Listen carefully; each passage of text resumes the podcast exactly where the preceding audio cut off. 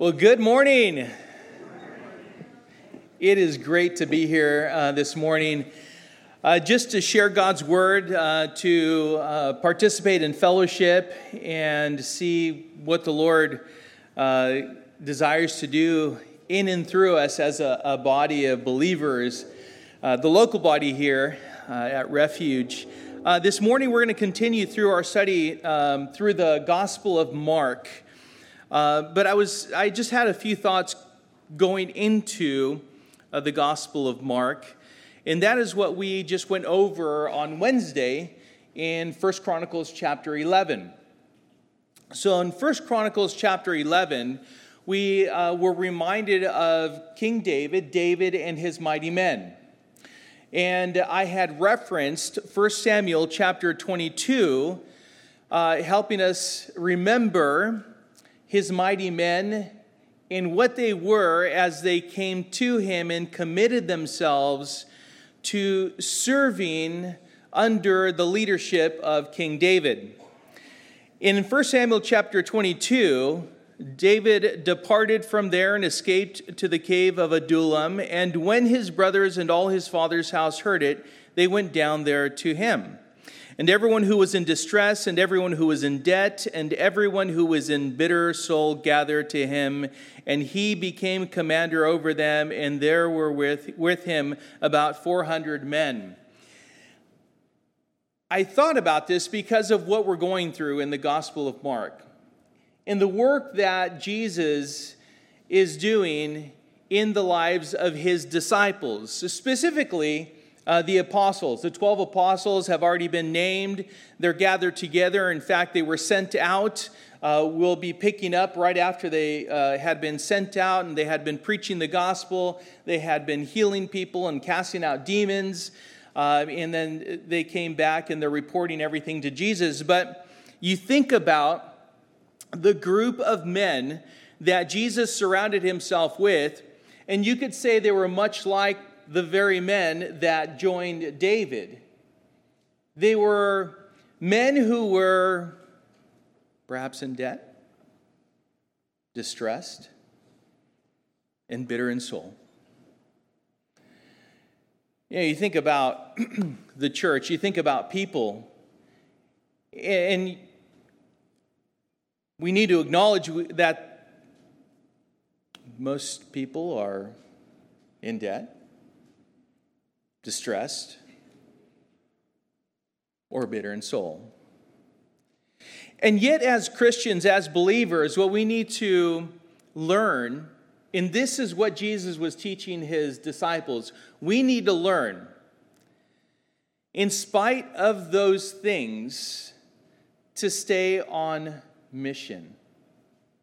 You know, that's exactly what David's mighty men did.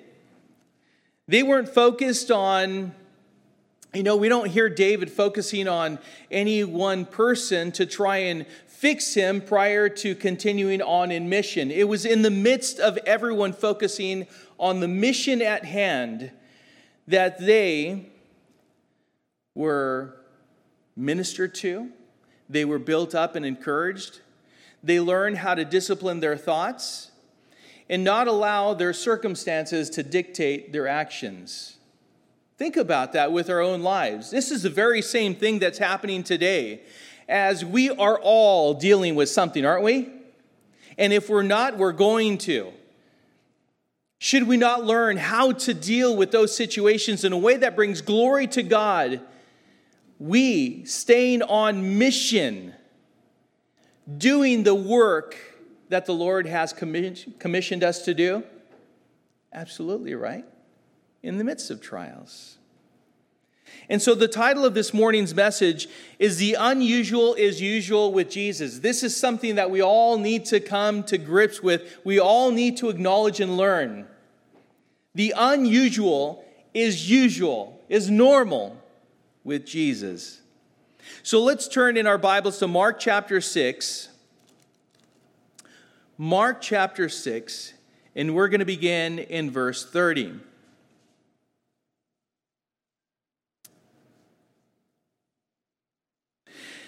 The apostles returned to Jesus and told him all that they had done and taught. And he said to them, Come away by yourselves to a desolate place and rest a while. For many were coming and going, and they had no leisure even to eat. And they went away in the boat to a desolate place by themselves. Now, many saw them going and recognized them, and they ran there on foot from all the towns and got there ahead of them. When he went ashore, he saw a great crowd, and he had compassion on them because they were like sheep without a shepherd. And he began to teach them many things. Heavenly Father, as we go into our time of study, into these verses found in the Gospel of Mark, I pray, Lord, that you would speak to us. You would teach us these things that, Lord, as you give us understanding, that, that we ourselves would be built up, encouraged, stirred up to love and good works. Lord, that our relationship with you would deepen, our love for you would grow. And Lord, we would, even in this moment, as we grow in our understanding, Lord, we are disciplined in our thoughts, in our perspective, in our understanding, in our desire, that our will be aligned with yours. And so, Father, speak to us this morning, I pray. And we ask this in Jesus' name. Amen. Well, we would all agree that Jesus is no ordinary man. He is fully God and fully man. His knowledge and discernment are perfect. His wisdom is without fault, and he is holy and righteous. You know, Hebrews chapter 4, verse 15 says, For we do not have a high priest who is unable to sympathize with our weaknesses, but one who in every respect has been tempted as we are, yet without sin. Colossians chapter 2, verse 9 says, For in him the whole fullness of deity dwells bodily and in 1 Timothy chapter 2 verse 5 says for there is one God and there is one mediator between God and men the man Christ Jesus. Listen, we all know that we can fully trust Jesus. But to fully trust in man, in any man, is futile and vain. It is pointless, that is, for salvation. And yet, God entrusted man with the gospel. Think about that. And He expects man to be trustworthy. 2 Corinthians chapter 4 verse 7 says, "But we have this treasure in jars of clay, us, we, people, for this reason to show that the surpassing power belongs to God and not to us." And God requires faulty men to learn to be faithful to Him and His word and its declaration. Hebrews chapter 11, verse 6 says, And without faith it is impossible to please Him. And in Matthew chapter 12, verse 36, it says, I tell you, on the day of judgment, people will give account for every careless word that they speak. 1 Timothy chapter 4, verse 13 says, Until I come, devote yourselves yourself to the public reading of Scripture, to exhortation, to teaching. And just as with Timothy, just as with the disciples, just as with Paul, they had to learn to trust in Jesus and declare the whole gospel regardless of the circumstances they, that they found themselves in. But it was a learning process, it was growth, it was sanctification, it was a time of strengthening and of learning to trust in Jesus Christ. This is exactly what is perfectly exemplified in the life of our Lord and Savior, Jesus. Therefore, as we consider the remainder of Mark chapter 6, let us keep in mind the fact that Jesus had just sent out his apostles, remember, two by two, to preach and teach the gospel, a time for ministry and learning to trust each other and Jesus and how to handle opposition to the gospel, the very word of God. To let people know that the time is fulfilled and the kingdom of God is at hand to repent and believe in the gospel. And now we find them back with Jesus, reporting to him all that took place and was accomplished. But the training under the direction of Jesus, the Son of God, at this point continues. The discipleship of the apostles and the other disciples is ongoing. And so it is with us. They're not done, we're not done. They must come to understand clearly who Jesus is. We need to understand clearly who Jesus is and know and believe that the unusual is usual with Jesus. Have you figured that out? Have you come to acknowledge that so that you may expect those things that are beyond what the world can offer and expect, and instead look to the Lord and expect the impossible? Because he is to be trusted and followed completely. And know that Jesus alone saves, and he is our Lord, he is our God. It is unusual to feed thousands with one meal, isn't it? It is unusual to walk on water, is it not? And it is unusual to instantly heal the sick. The unusual is usual with Jesus. First, we'll see Jesus provides and satisfies. We'll also see Jesus and understand Jesus is near and ready. And thirdly, Jesus heals and saves. Let's begin by going back to verse 30 and reading through the account of the multiplication of the fish and loaves. Verse 30 says, The apostles returned to Jesus and told him all that they had done and taught. And he said to them, Come away by yourselves to a desolate place and rest a while. For many were coming and going, and they had no leisure even to eat. And they went away in, in the boat to a desolate place by themselves. Now many saw them going and recognized them, and they ran there on foot from all the towns and got there ahead of them. When he went ashore, he saw a great crowd, and he had compassion on them, because they were like sheep without a shepherd. And he began to teach them many things. And when it grew late, his disciples came to him and said, This is a desolate place, and the hour is now late. Send them away to go into the surrounding countryside and villages and buy themselves something to eat. But he answered them, You give them something to eat. And they said to him, Shall we go and buy 200 denarii worth of bread and give it to them to eat? And he said to them, How many loaves do you have? Go and see. And when they had found out, they said, Five and two fish. Then he commanded them all uh, to sit down in groups on the green grass. So they sat down in groups by hundreds and by fifties. And taking the five loaves and the two fish, he looked up to heaven and said a blessing and broke the loaves and gave them to the disciples to set before the people. And he divided the two fish among them all. And they all ate and were satisfied. And they took up twelve baskets full of broken pieces and of the fish. And those who ate the loaves were 5,000 men. So, we begin this section uh, by learning that the disciples had returned from having been sent by Jesus to proclaim that people should repent and believe in Jesus because the kingdom of God is at hand. They had successfully done what they were sent to do. They had cast out many demons, anointed many people, seen them healed, going from town to town, doing so. And when they returned, they were eager to tell Jesus everything that they had accomplished, all that they had done and taught. And Jesus, understanding that they, they needed some rest, invited them to go to an unoccupied, unpopulated area to get some rest, to a desolate place.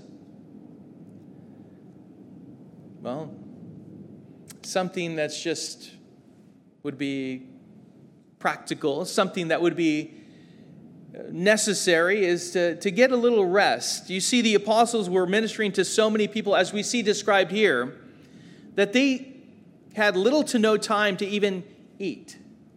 Imagine that. Have you ever been so busy that you had little to no time to eat? Maybe at work, maybe at home, you're just so busy. And this is what Jesus recognized. And so he told them, hey, let's go to a desolate place and go find some rest. So they boarded the boat and went away to a desolate place by themselves. But you see, this was the northern part of the Sea of Galilee. And so between Gennesaret and Bethsaida, it was a short distance, but they chose to go on boat. And from the land, you could basically see the boat. It wasn't too far off. And so the people saw them board the boat, recognized who they were. People from all the surrounding towns heard and were told that they were on boat and going. And the multitudes beat them to their quote unquote desolate place. Imagine that. Have you ever thought that perhaps you're going to get a little rest and go off by yourself only to realize that there's more to do? Some, something's calling, someone's calling you and it's, it's time for more work. Well, although as a person gives themselves to ministry, rest is important, and, I, and we know that. We need to also understand that as Jesus understood this, that the apostles themselves were not going away to spend an extended period of time away by themselves. At some point, someone who is serving learns this lesson, taught by the Lord, that we make the most of the little rest that we do get. We just need a little bit sometimes. Sometimes the rest is known basically between the landings from one place to the next. Second lesson is to have the compassion of the shepherd. The question is, how is it? And this is what we need to take note. This is super important because oftentimes we think about God's grace, we think about God's mercy, we we think about His compassion. And here we have a great lesson, an illustration of exactly how it is that the Lord, identifying them and referring to them as sheep without a shepherd, demonstrated compassion on them. What did He do? He taught them many things according to the Word of God. That's why it's so important to sit under the teaching of the Word. That's why it's so important, uh, as Tom encouraged us, and so did Ray, to read the Word, to draw closer to the Lord, to see Him for who He is. Jesus saw them as sheep without a shepherd, and He gathered them together as a shepherd would the sheep and made them to lay down and fed them. You know, Jesus himself said, um, you know, that his fulfillment, his satisfaction, his food is to do the will of the Father.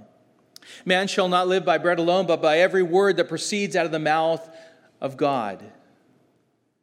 We can be satisfied physically with food and yet be famished and debilitated spiritually without the Word of God. His compassion was not for the physical, but for the spiritual, for the heart of man. And so he sat them down and he taught them many things according to the Word of God. Often in this event, we jump straight into the feeding of the 5,000, but we cannot skip this very important point. The point that again Jesus saw the great crowd and he had compassion on them because they were like sheep without a shepherd, and he began to teach them many things. It's important that we take notice of why Jesus had compassion on the multitudes and what he did. The people were seeking Jesus and the apostles to hear Jesus' teachings and for the sick to get healed and to see people have demons exorcised. But mostly, people came to be healed.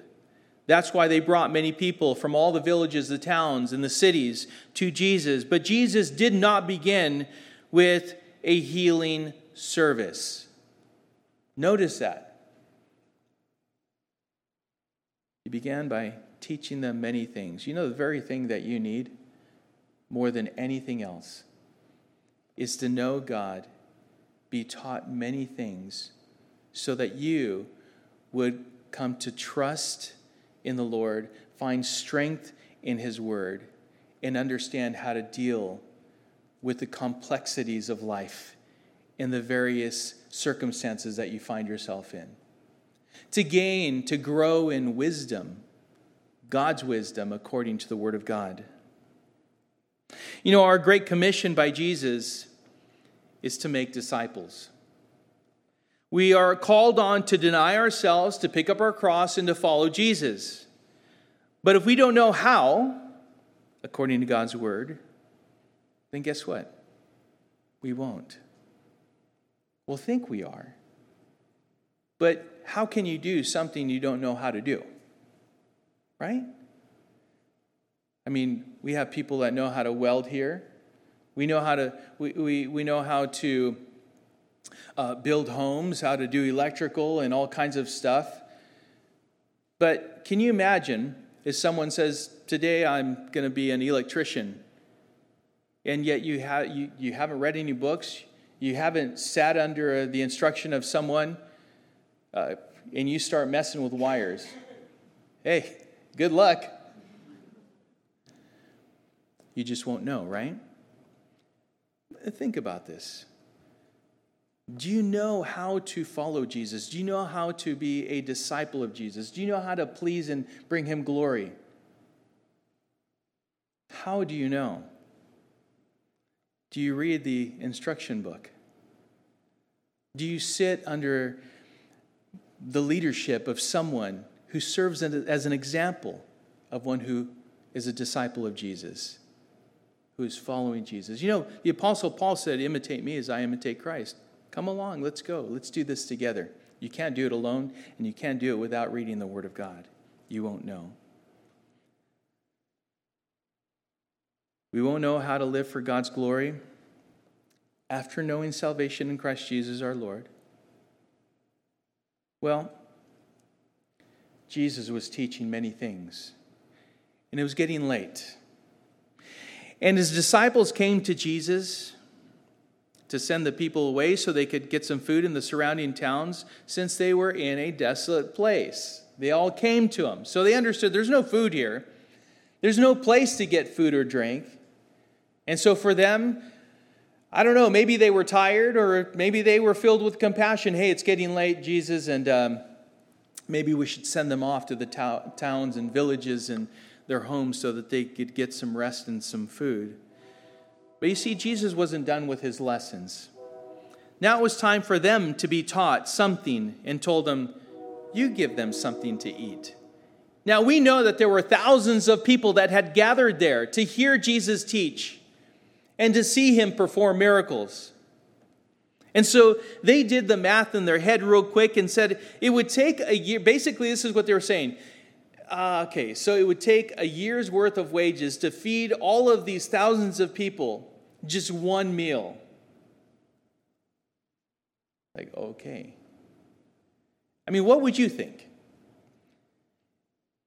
What would you think if, I mean, what you brought is what, an apple, maybe? You had a little something on you, and then Jesus turned around and taught you, uh, told you, you know all these thousands of people.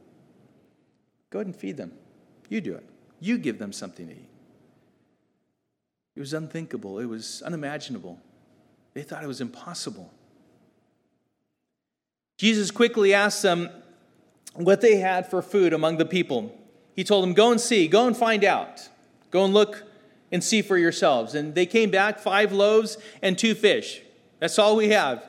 Five loaves and two fish. Barely enough for one person, maybe two people. That's it. These loaves were not loaves, they were small loaves. And so Jesus had the people sit down. They were orderly, organized them all in groups of 50s and hundreds. You can imagine them. You see, God is a God of order. It wasn't chaotic. It, it, they, he, he, Jesus, set them up and lay, put them all out neatly. And then he grabbed the fish and the loaves of bread, and he looked up to heaven and blessed the Lord, the Father, and broke the loaves and gave them to the disciples to set before the people, and he divided the two fish among them all. Now, we normally pray how? Closed eyes, bowed head, right? Jesus didn't do this. And he wasn't asking the Father to bless the food, he was blessing the Father for providing. You know, when we come to the table, whatever it is, whether it be food or anything else, we should be looking up to heaven and blessing the Lord for he is faithful to provide for us everything that we need. The food was dispersed and the people were fed, and they all ate and were satisfied, is what we read here. They all ate, they were all satisfied. By the way, it was each individual's responsibility to simply dip their hand in the basket to find bread and fish. They had to do that. You know, for us, I know we do communion a little different. Um, I remember the first time I saw this, it was at Reality at Britt Merrick's church in Santa Barbara. And, and I had to look, I thought, you know, that's, I, I love that because it demands you individually, personally, to get up. To get up. Come forward. And, and when I, I first saw that they were going to do communion and they had the juice in these bowls, I thought, huh, do I grab the cracker, take a swig of the juice, and then go back and sit down? What do I do? And so I just, I sat there and kind of just watched. Right? And I, and I thought, oh, okay, all right. So, not that we would do that. Would you do that? Next time we'll do that. We'll just just just wipe it a little bit. We have some.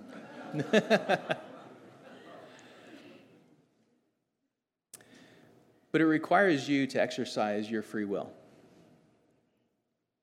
No one is forcing you to get up out of your seat to come forward and partake of the elements and remember really, truly the love of God. How it was that He sent His only begotten Son to die on the cross for the sins that He didn't commit, but you did, to atone for them completely, once and for all. You know, it required faith on behalf of each person who put their hand into the basket to get some fish and to get some bread. They, can you imagine if there were those who, like, there's no way, two fish, five loaves. As it comes to me, I mean, the first person took everything in there. No. By the time all was said and done, they all ate and they were all satisfied. And then it says that 12 baskets of broken pieces uh, of bread and fish were left over. It was just crumbs. That's all there was. Just crumbs. All was eaten. Do you think that the disciples were learning to trust in Jesus? How many times are we going to have to be de- shown and demonstrated that God is faithful, that God provides over and over and over again? This is the lesson that we need to learn.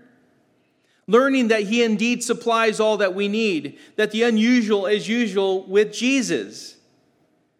You see, Jesus had healed many, including the leper, the, the, the, paralytic, the man with a withered hand. As we think back on what we have already learned through the Gospel of Mark, Jesus has calmed the storm, healed a man with a demon, heals a woman with the issue of blood, raises Jairus' daughter from the dead, has taught and been opposed even by his family and rejected. But nothing is stopping him. And he is able to do all things. we will overcome by the blood of the Lamb and the word of our testimony. We sung that.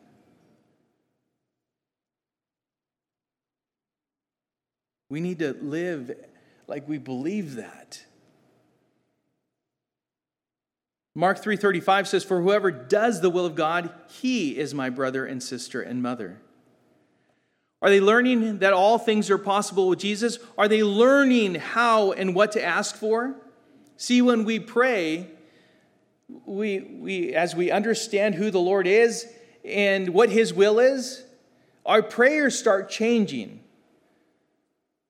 We ask Him for strength in the midst of difficulties. We ask Him for wisdom, that we may choose to do things in a manner that brings him glory. In 2 Corinthians chapter 9, verse 8, it says, And God is able to, to make all grace abound to you, so that having all sufficiency in all things at all times, you may abound in every good work. Matthew chapter 6, verses 31 through 33 says, Therefore do not be anxious, saying, What shall we eat? Or what shall we drink? Or what shall we wear? For the Gentiles seek after all these things, and your heavenly Father knows that you need them all. But seek first the kingdom of God and his righteousness and all these things will be added to you. Psalm chapter 34, verse 10 says, A young lion suffer want and hunger, but those who seek the Lord lack no good thing. Philippians chapter 4, verse 19, and my God will supply every need of yours according to his riches and glory in Christ Jesus. This was the Apostle Paul, who, who learned in any state, in every state, to be content with the Lord. Matthew chapter 7, verse 11. If you then, who are evil, know how to give good gifts to your children, how much more will your Father who's in heaven give good gifts to those who ask him? And there's an exclamation point behind that, not a question. John chapter 15, verse 16 says, You did not choose me, but I chose you and appointed you that you should go and bear much fruit, and that your fruit should abide, so that whatever you ask the Father in my name, he may give it to you. Listen, this is a process of sanctification, of being discipled by the Lord Himself according to His Word. Learn how and what to ask for. Jesus is able. The question for us is are you asking rightly? Jesus provides and satisfied, and Jesus is near and ready. Verse 45 says, Immediately he made his disciples get into the boat and go before him to the other side, to Bethsaida, while he dismissed the crowd. And after he had taken leave of them, he went up on the mountain to pray.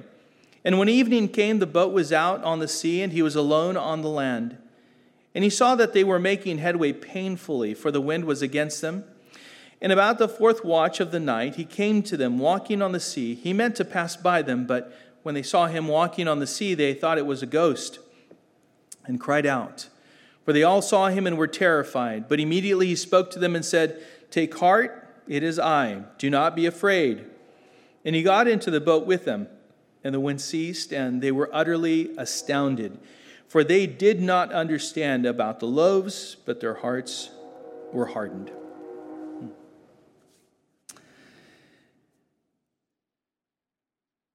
You know, Jesus is also teaching his disciples something very important.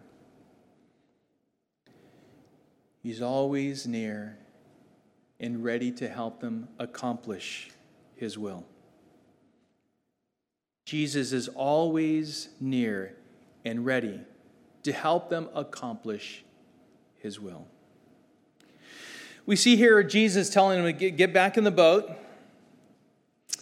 and go to Bethsaida while he said he would dismiss the crowd. After he did that, they sailed off, and he went up on the mountain to pray. Interesting. Normally, what do we do after a, a, a day of work, ministry? Do we go and pray, or do we go and lay down? We, we shower up, we get some things together, get ready for the next day, right? But what does Jesus do? He goes off and he, and he prays. Do we prioritize prayer? Hey, listen, we can always pray more. As much as perhaps you pray, we can always pray more and more often. Matthew chapter 26, verse 41 says, Watch and pray that you may not enter into temptation. The spirit is willing, but the flesh is weak. This is the moment in the at the time when Jesus had called uh, on Peter and the other disciples to watch and pray. He was in the Garden of Gethsemane. And yet, time and time again, he came back, and what, what did he find them doing? They weren't praying. They were doing what I said earlier, right? They were resting. They were, they, had, they were getting a little shut eye. And Jesus exhorted them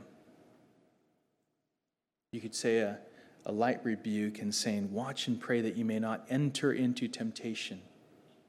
The spirit is willing, but the flesh is weak. Hey, listen, we need to discipline the flesh because it will rear its ugly head and try and dominate us. We need to discipline the flesh. We need to choose to do that day in and day out. Well, when evening came, Jesus saw that the, the disciples weren't making much progress out at sea. They had a tough headwind.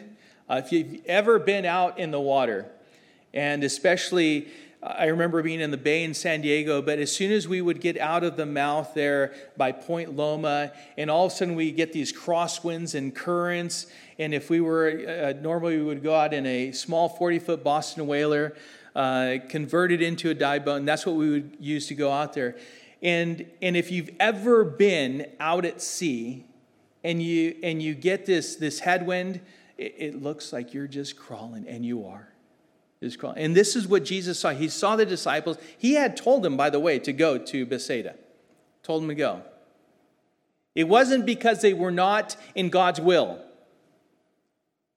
that they were experiencing this headwind. Oh, this is tiring. Wow, this is, man, and Jesus called us. I wonder if it was that Jesus who told us to do this? Sometimes we get into that mentality. We have that mentality. We have those thoughts because it's difficult, because the circumstances are not favorable. We think, ah, this isn't God's open door.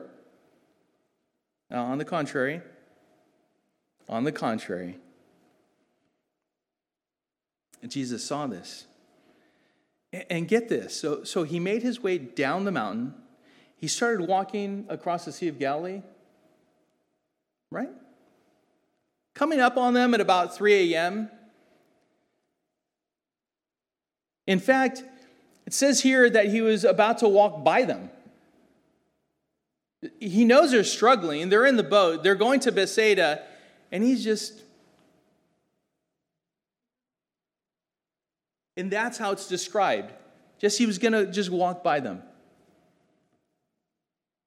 And they saw him walking on the sea, and they thought he was a ghost, and they cried out, for they all saw him and were terrified. No doubt they were tired, and now they're terrified. Tired and terrified by what they saw, by what they experienced. Remember this headwind. Well, with wind, the sea will become turbulent. And yet, the Son of God was walking on the water. The turbulent waters, no big deal. There was another time when Jesus was in the boat with them and they encountered a storm. Remember that? And they were afraid they were going to sink. Uh, they rebuked Jesus for sleeping and not helping them. And he awoke and rebuked the wind and said to the sea, Peace, be still. And the wind ceased, and there was a great calm. And he said to them, Why are you so afraid? Have you still no faith? And they were filled with great fear and said to one another, who then is this that even the wind and sea, the sea, obey him? Mark chapter 4, verses 39 through 41.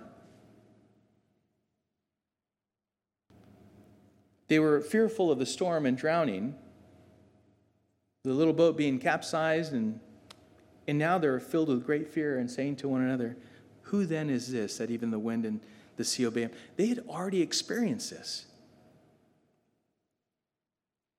This time, Jesus didn't calm the wind, but he was walking on the water, and they were terrified. Jesus responded to them, to them by going to them and speaking to them, saying, Take heart, it is I, do not be afraid. Listen, there are many things that may happen in your life. The unusual is usual with Jesus. Don't be fearful. Know that this is what the Lord is doing. Walk with Him in confidence. Jesus then got into the boat with them, and that was when the wind stopped. And in John chapter 6, verse 21, it says that they were immediately on the other side at that moment. Hey, listen, Jesus is always near. His very presence, although fearfully awesome, he is faithful to help in time of need and an encouragement when times are difficult. When times are difficult, you go to the Word. You're encouraged, built up. You're reminded of His faithfulness. Psalm 34 18 says, The Lord is near the brokenhearted and saves the crushed in spirit. Psalm 119, 151 says, But you are near, O Lord, and all your commandments are true. Psalm 145, 18 says, The Lord is near to all who call on him, to all who call on him in truth. And so, therefore, the disciples, us this morning, we are to learn too, as it says in Hebrews 10:22, let us draw near with a true heart and full assurance of faith, with our hearts sprinkled clean from an evil conscience and our bodies washed with pure water. James 4 8, learning this, draw near to God and he will draw near to you. Cleanse your hands, you sinners, and purify your hearts, you double-minded. You know, that takes confession, that takes repentance. And we need to do that often, daily. After his resurrection and before his ascension, Jesus appeared to and further taught his disciples for 40 days. And he said to them in Matthew 28, verses 19 and 20 Go therefore and make disciples of all nations, baptizing them in the name of the Father and of the Son and of the Holy Spirit, teaching them, there's the word, right? Teaching them to observe all that I have commanded you. And behold, this and this, I am with you always to the end of the age. Super important. Teach the word, have compassion on people. Teach them how to fish, how to be disciples, how to follow the Lord. Teach them what is true. And know this that God is faithful and He will be with you now and forever. He will never leave you. He will never forsake you. You're not doing it alone. The disciples had to learn that Jesus is near and ready, and finally, Jesus heals and saves. Verse 53 When they had crossed over, they came to uh, land at Gennesaret and moored to the shore. And when they got out of the boat, the people immediately recognized him and ran about the whole region and began to bring the sick people on their beds to wherever they heard he was. And wherever he came, in villages, cities, or countryside, they laid the sick in the marketplaces and implored him that they might touch even the fringe of his garment. And as many as touched it were made well. So, what the disciples had done is traveled, again, as I said earlier, in the northern area of the Sea of Galilee, when we would be able to see the boat as it traveled from one side to the, the other. And so the people saw they landed in Gennesaret. They were greeted by some people. The number of pe- people quickly grew as word got out, and the people brought the sick to be healed from villages, cities, and the countryside. And everywhere where Jesus went, people were ready to meet him. As I had mentioned earlier, Jesus had been healing, and so had his disciples when he sent them out two by two. We learned that. But again, Jesus is doing the unusual, exercising his power to heal and give authority too, showing that he indeed is the Son of God. He has the authority and power to heal, but more importantly, he has the power to save. That is the very truth that Jesus is desiring that everyone would come to acknowledge and receive for themselves. In John chapter 20, verses 30, 30, and 31, it says, Now Jesus did many other signs in the presence of his disciples, which are not written in this book, but these are written so that you may believe that Jesus is the Christ, the Son of God, and that by believing you may have life in his name. Mark chapter 2, verse 17 says, And when Jesus heard it, he said to them, Those who are well have no need of a physician, but those who are sick. I came not to call the righteous, but sinners. In Isaiah 53 5 says, But he was wounded for our transgressions, he was crushed for our iniquities. Upon him was a chastisement that brought us peace, and with his stripes we are healed. 1 Peter chapter 2, verse 24. He himself bore our sins in his body on the tree, that we might die to sin and to live to righteousness. By his wounds we have been healed. In Luke 19:10, for the Son of Man came to seek and save the lost. This is what Jesus desires that all would come to know and confess in order to know salvation and an abundant life of, listen to this, peace and hope in Jesus Christ. You see, Jesus heals the brokenhearted and he saves the lost. Jesus provides and satisfied, satisfies. Jesus is near and ready to help in time of need, and Jesus heals and saves. What the world cannot give, Jesus gives. The unusual is usual with Jesus. Are you getting this? Do you believe that? You will live completely, just differently, if you truly understand this, believe it, and then walk it out with great hope, with great anticipation for what's to come. Knowing that God is with us, that Jesus will never leave us nor forsake us, He will be with us even to the end of the age. Are you learning what to live for and ask for, knowing that Jesus provides and is ready to help fulfill His will? He sends us out. We may have headwinds, we may have waves that come over the bow, but rest assured that if He tells us to go to the other side, He will be with us and He will get us to the other side. There are lessons to be learned. May we be found faithful, not only to learn those lessons, to grow in being steadfast and immovable in simply trusting in the Lord. Lastly, what do you pray for? Is it in alignment with God's word, His will? What do you act on? What do you believe Jesus desires and will do? Again, does it align with His word? The Lord is teaching us something this morning, and I pray that we have learned something and then put it to practice. Heavenly Father, we thank you, Lord, that you did send your Son. Lord, he came to die on the cross to pay for our sins in full. And by believing on Jesus Christ, we know salvation.